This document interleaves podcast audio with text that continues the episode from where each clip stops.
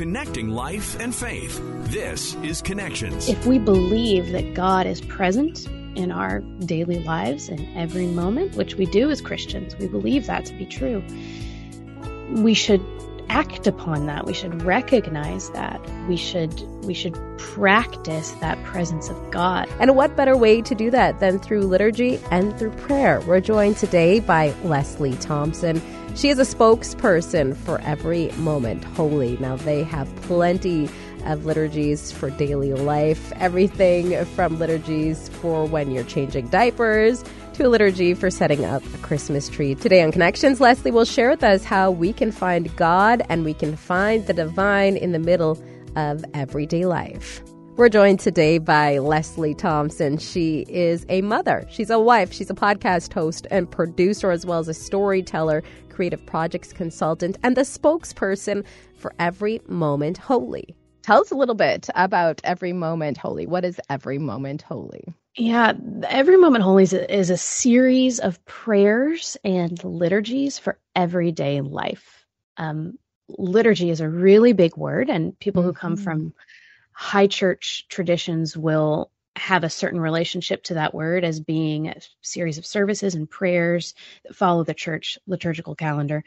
Um, but in a broader sense, liturgy is is just um, it, it's the habits and the practices that form us um, and thinking of that in a spiritual context so the these books they take the shape in books app we have an app um, there are prints there are audio books every moment holy series brings new prayers and liturgies for daily life and it uh, first launched in 2017 and there are two volumes and an app.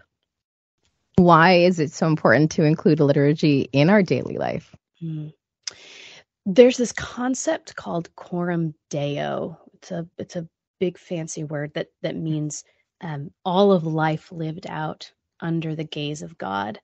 So the idea that if we believe that God is present in our daily lives in every moment, which we do as Christians, we believe that to be true we should act upon that. We should recognize that. We should we should practice that presence of god. In fact there's a book called the practice of the presence of god. It's one of those very old spiritual classics a series of conversations and letters from a monk called brother lawrence who was known as having this mastery of the practice of the presence of god and he just worked in a kitchen at a monastery and he would remark that know, even while I'm working in the kitchen or, or, you know, when he was peeling potatoes, he would be talking to God in constant communion with God, which is prayer. And so it's important for us as believers to recognize that every moment is shot through with sacred purpose. That's that's a marketing copy for the book, book but it's so true. Uh, and so to be in constant communication with God, I think these these books help put words to that where sometimes we don't have them. Um, and I was going to say, like, when it comes to practicing the presence of God, it seems like something that is so simple, right? Because, well, hey, God's with me all the time, right? Okay, yeah, right, yeah, sure. But really, you're you're saying that these will help help us actually guide us, like you said, with words, so that we are mm-hmm. able to practice the presence of God fully. Right. Well, anything that's a practice or a habit takes time to develop. Um, people who who have different health practices or instrument or you know anything of that of that nature it is a practice meaning you do it over and over and over and and you are constantly working to refine it and you know not to say that the christian walk is necessarily work but it is a commitment right? Taking up our cross daily and following God. And, and so to practice that, uh, you need some sort of assistance and help to to maybe walk along that way. What does it look like to practice a holy moment while I'm doing the laundry, for example? You know, and what is the spiritual significance of this? Um, it's not something that'll just happen overnight. I remember in college once I had resolved. I woke up one morning and I thought, I'm just going to be praying to God all the time. It's just going to be a constant conversation. And by the time I got to breakfast, I was keenly aware of how distractible I am. Mm. Um, and and that's not to say that you know end goal is that you're constantly just having this quiet conversation in your head with god how wonderful would that be but i think realistically it's recognizing moments that you acknowledge the presence of god in them even the ordinary ones okay so how about being a parent or being a mother mm-hmm. Yeah. well, you know, like how I got vomited on last night, you know, so like that. Where is the holiness in that? Yes. yeah. Um so I think any anyone has these ordinary mundane moments that it's hard to recognize the holiness in them.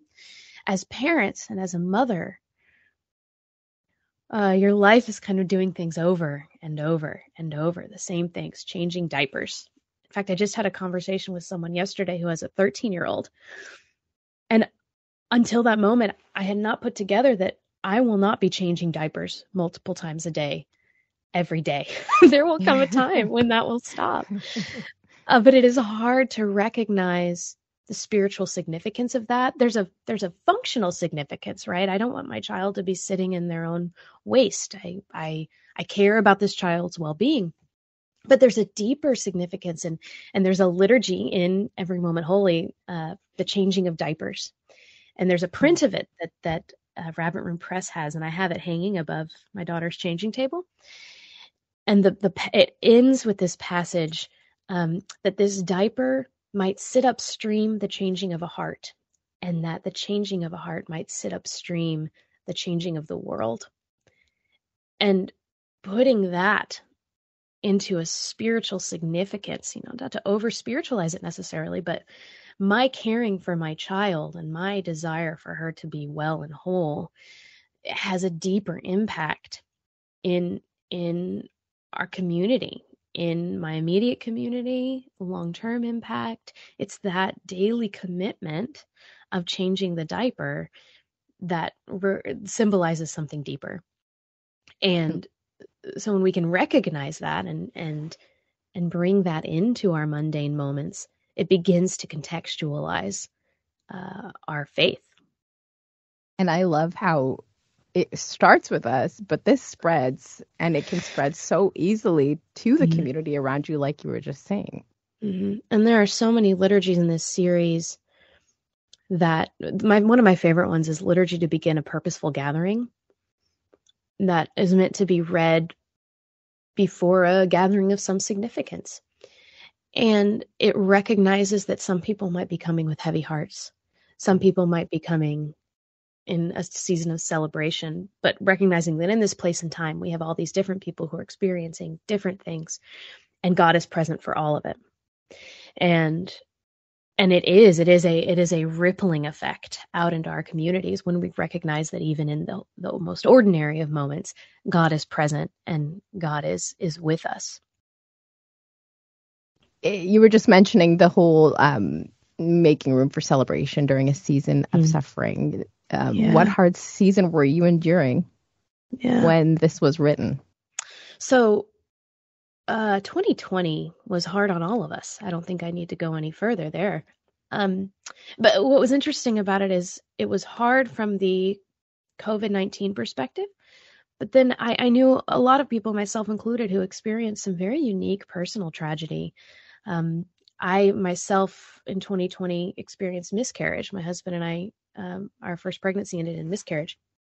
And uh, this was a thing I'd heard of that I knew other people who went through it, but I had no words to articulate what I was feeling.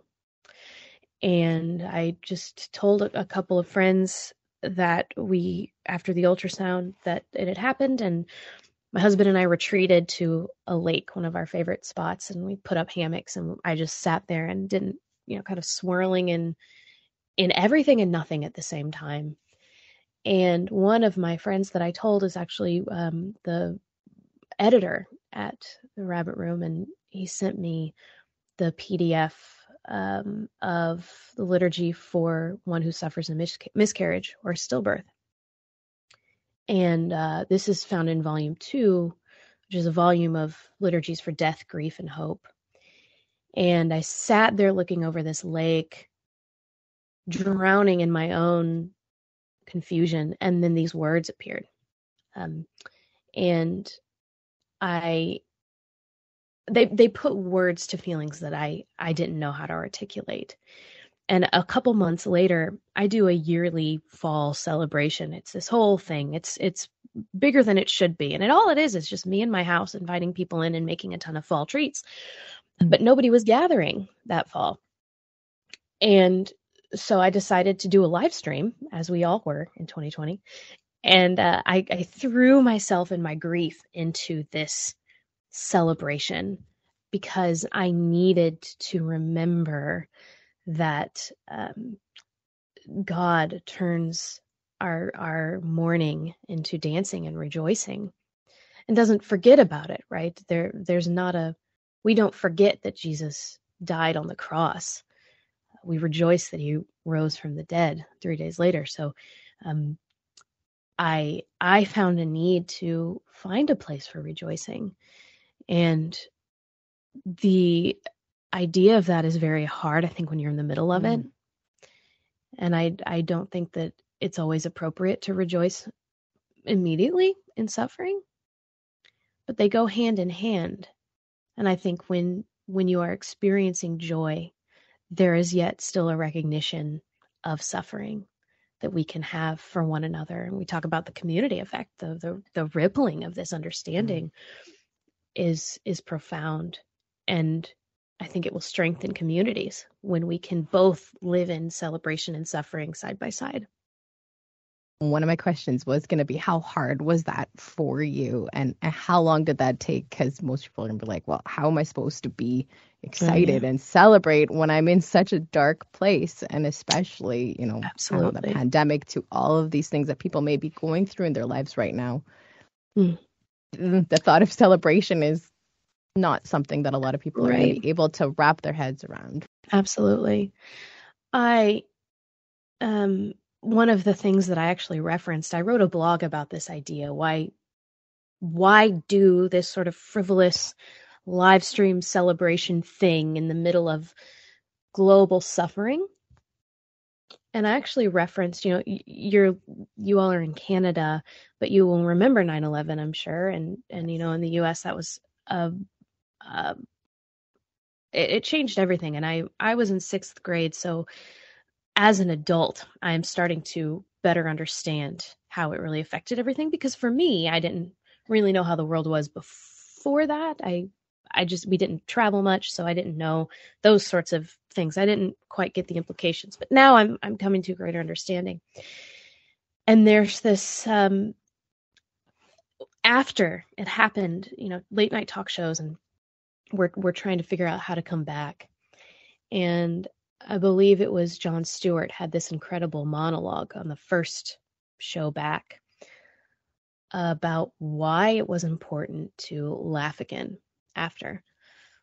You know, and you look at things like the Great Depression, there was a desire and a need to go to the movies to feel a sort of joy because uh, God is a God of of joy and of sorrow, and those things live together. And it's hard, and and I think God also is a God of seasons, and a recognition of in this moment you don't need to be celebrating right now. And it is okay to sit in your grief.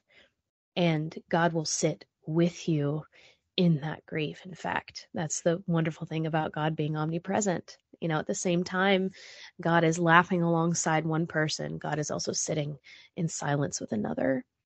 And I I don't mean to say that suffering and celebration uh, should coexist in a way that's insensitive to those who are suffering. Uh, I think if you are suffering and it sounds difficult to celebrate, I invite people to read the Psalms, to read about the times that that people who have followed God for ages have have just laid themselves down in the valley and have stayed there and God will meet them there God does meet you there. And He will turn that into rejoicing when the time is right.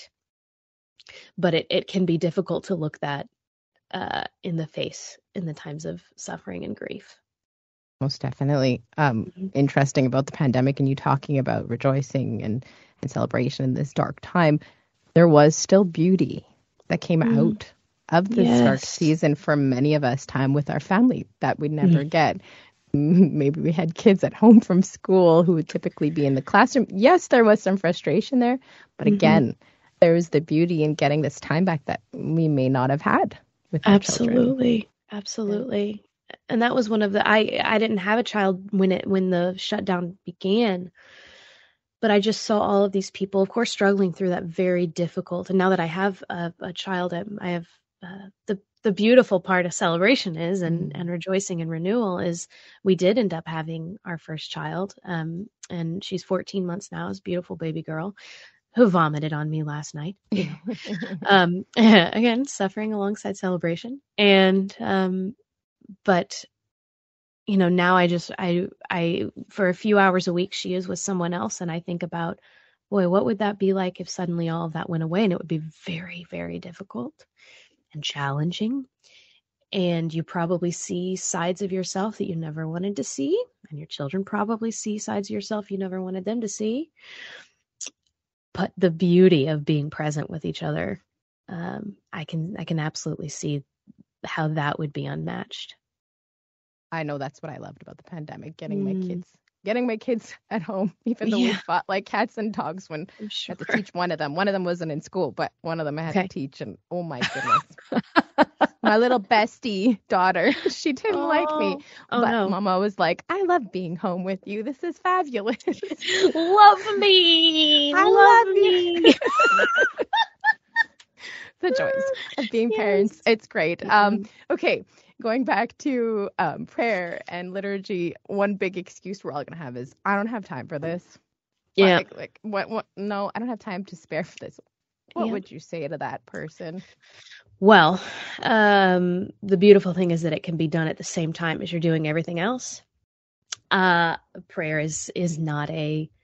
It does not have to be. Rather, you know, there is this idea of prayer and having a prayer practice that we find our altar and we sit and pray and we journal and that that's not uh, there are times for that and that is a beautiful spiritual discipline but prayer at its core is just conversation. It's just communication that can be done silently. And so that's what I love about every moment holy is while I'm doing the dishes, while I'm doing domestic chores, you know, I might not have the book right next to me or I might not have my phone right next to me because of um, with the app on it, but I can still remember that my gosh, what a, this is a great opportunity to just express how frustrated I am that this is a thing we have to do. I just did this 3 days ago. But yet what is what is the importance of this? Oh yeah, God, this is important because I am creating a space by which myself and my family can feel comfortable and safe. And what does that mean? You you create space for us to be comfortable and safe. I this is a reflection of you. That's it. That's prayer. That's a that's a conversation to to better understand the heart of our creator. And so you know there are practical things you can do to make prayer easier. Have a have you know these books. There's a there's a liturgy for the ritual of morning coffee and I, I don't have I at one point in my life I did have it memorized because I was literally reading it every morning. But what I do have memorized is the single line, move me, O spirit, to quiet my heart. And I say that every morning when I wake up, before my eyes open, before I, you know, turn the light on, I just say, Move me, O Spirit, to quiet my heart. I adopted that phrase in just a, a time when my stomach was in constant jumbles a few months ago. We all have those seasons. And I just said that as soon as I woke up. And so maybe, and for everyone it's different, but maybe it's adopting one or two lines, you know, from the Lord's Prayer, even. Um, mm. You know, uh, finding these these small phrases that can just begin to introduce prayer as a discipline and as a practice. It doesn't have to be grand, it doesn't have to be big. You don't have to redo everything. You don't have to get up earlier so that you can pray. Some people are drawn to do that. But for those of us, and I include myself in this, who each moment is pretty planned out and and pretty regimented and I I can't waste any time, you know. It can be done alongside those tasks. Prayer prayer can and prayer is uh, to be done alongside those tasks. And that's the beautiful thing about the practice of prayer and the practice of the presence of God. And with help from every moment holy, it can be yeah. done starting today. yeah. And I I mean the the thing about these books is there are each volume has a hardcover which is which is bigger, a pocket edition which is a little smaller and has a flexi cover. Right. Volume 1 has a gift edition which is even smaller. And those are great, but you can't necessarily have those like I said in in the middle of a task where you're just you're not always carrying them around but we most always have our phones available on us. Yeah. and there is an app with all of the liturgies available uh, to access. Some are some are free that just come in the app. Um, you can find all of the liturgies in there. So that's a great resource as well. How do our listeners find out about the books about the app? Yeah. and then how do they find out more about you? Well thank you for asking those questions. Um, First place to start, everymomentholy.com. It's spelled like it sounds. Uh, uh, you will find PDF downloads for free. We have um, some of those selected. You can find places to buy the books. They are available on Amazon. Um, Rabbit Room Store is actually a really great place to find them uh, as well. Uh, and then Instagram at Every Moment Holy, spelled like it sounds. Would be glad to have you there. Uh, they post quotes from the books they post uh, images that other people have taken paired with quotes from the book. So it's it's a really sort of lovely community. And then if people want to find out more about me, I am on the internet at leslieeilerthompson.com. Uh, Eiler is spelled E-I-L-E-R, and that's my Instagram handle as well. So I'd welcome and anybody you, to connect. And you yourself have a podcast. Yes, yes. A little bit about that. Share a little bit about that. Right. Uh, so I do. I do lots of different podcast um, things uh, produ- production work hosting work.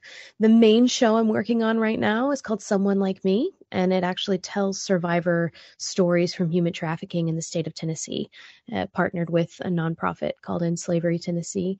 And then a friend and, uh, and i have a show called church historia where we dive into church history.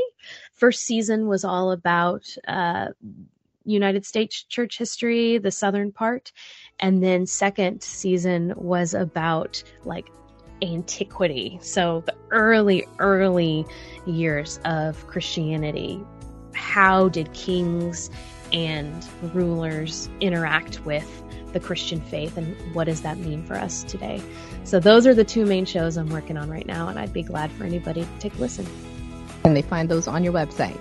Yes, they can find it on the website. Church Historia is churchhistoria.com. Someone Like Me, I have a link on my website uh, to that, but someone like me podcast.com is where they can find that.